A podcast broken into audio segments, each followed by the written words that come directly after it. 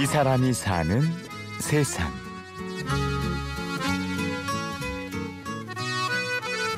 종로와 청계천의 북쪽에 있다고 그래서 북촌입니다.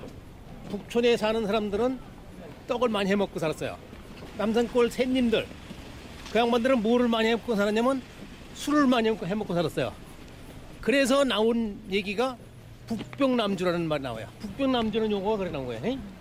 서울에서 가장 아름다운 한옥마을 북촌. 그곳에 가면 은행지점장 출신의 북촌 지킴이 류강렬 씨를 만날 수 있습니다.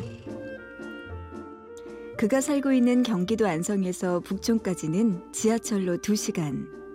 먼 길을 달려와 숨 돌릴 틈도 없이 북촌의 가파른 언덕길을 오르죠. 그래도 북촌의 아름다움을 알릴 수 있다는 사실만으로 그의 가슴은 벅차오릅니다. 여기 오시니까 완전 힘이 느껴지시는 것 같아요. 아 그럼 여기 오면 이제 항상 나는 여기 오면 이제 흥, 흥분이 돼가지고 막 기분이 좋으니까 어디 오세요 어디 어디 어디 오세요 손님이신가 보다.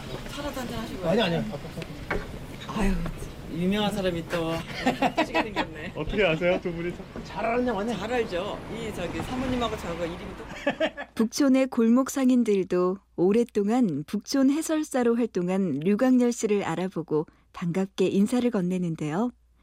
그의 주 고객은 일본 관광객들입니다. 오노지키와 배연준 센세이노 후유노 소나타 겨울 연가 후유노 소나타노 사추에시 데스 코코가 오노 이에가 중앙고등학교 옆 겨울 연가의 촬영지에서 멋지게 해설을 하면 여기저기서 박수가 터지기도 하고요. 유창한 일본어는 아니지만 그의 열정 넘치는 설명에 감동해 두 번, 세 번 다시 찾아오는 사람들도 있다고 합니다. 그가 일본어를 배운 건 은행에서 차장으로 일하던 20여 년 전입니다. 서강대학교 MBA를 6개월 동안을 공부를 하러 갔습니다.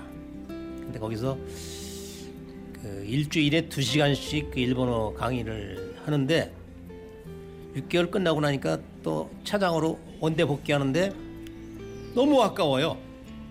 야, 이게 공부했는데 이거를 어디다 써먹어야지. 고민을 했어요. 아주 능숙하지는 못하지도 어? 만큼 하니까. 당장 필요한 일은 아니었지만 호기심에 도전한 일본어는 그에게 북촌 해설사라는 새로운 꿈을 꾸게 해주었고요.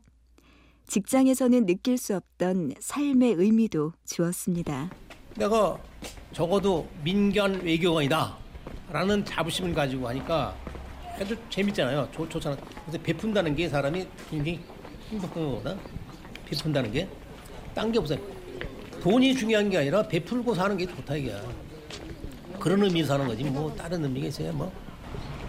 은행 지점장으로의 인생을 은퇴한 후 그가 도전한 일은 수도 없이 많았습니다. 제가 2004년도 6월 4일자로 그만두는데 2년 동안은 저희 집사람 밑에서 부동산에서 근무했고 망가지니까 내가 할 일이 없어. 그래가지고 인터넷 뒤지니까 지하철 택배라는 게 있어. 건당 6,900원 받아. 그 지하철 택배를 5년간 했어요. 5년간. 물론 버는 돈은 은행 지점장으로 일할 때와는 비교할 수 없지만 부지런히 내 몸을 움직여 일할 수 있다는 기쁨은 그에 못지 않습니다. 하지만 아내는 돈벌이도 안 되는 일에 열정을 쏟는 남편을 이해 못하기도 합니다. 무료로 달려가는 북촌 해설은 더 그렇고요. 그러니까 우리 집 사람은 사실 이거 보면 뭐하러 또 가냐고 오늘도 가냐 그러니까 아침에 등장하니까 어우 왜 그냥 뭐가 중요한지도 모르고 저거 가냐고. 사실은 만화님의 입장에서는 자기 돈 쳐들여가면서 미쳤다고 저짓을 하냐 이지. 에? 야 이 사람아 즐거워서 하는 건데 왜 그러냐? 걱정하지 마. 신경 쓰지 마 왕복 4시간이 걸리는 길을 마다 않고 달려갔다가 빈손으로 돌아오는 64살의 남편. 아내의 마음이 이해가 안 되는 건 아니지만 작고 소소한 행복 때문에 이 일을 멈출 수가 없습니다. 3시에 만나서 2시간 반 하면 5시 반 되죠. 6시 되면 오후 스케줄에 따르면 밥 먹을 거냐? 좋대. 그러면 내가 식당 안 나겠다 해가지고 저 삼청동 밑에 보리밥집으로 모시고 가요. 막걸리가 끝내주게 맛있어. 그거 신나게 먹고 해, 해지는 거야. 그러니까 양반들이 너무 좋은데 소개해줬다고 말이야. 북촌에만 오면 가슴이 뛴다는 글을 보면 영화 버킷리스트 속 모건 프리먼의 대사가 떠오릅니다. 영혼이 하늘에 가면 신이 두 가지 질문을 한다더군.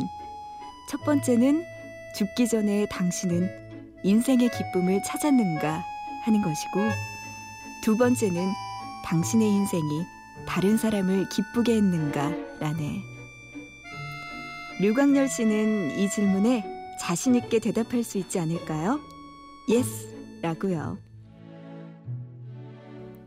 오늘도 행복한 사람 류광열 씨는 행복의 비법을 이렇게 이야기합니다. 아주 간단해요. 즐거움을 느낄 수 있는, 일을 하실 것. 응? 두 번째는 찾아보실 것. 지금 당신이 했지, 노웨어. 노자 다음에 있는 스페이스를 W자 뒤로 옮겨봐라. Now here, now here. 지금도 그러면 나는 건다. 아, now here, now here. Now here. 여러분도 지금 말해보세요. 이 사람이 사는 세상. 지금까지 취재 구성의 손한서, 내레이션의 구은영이었습니다.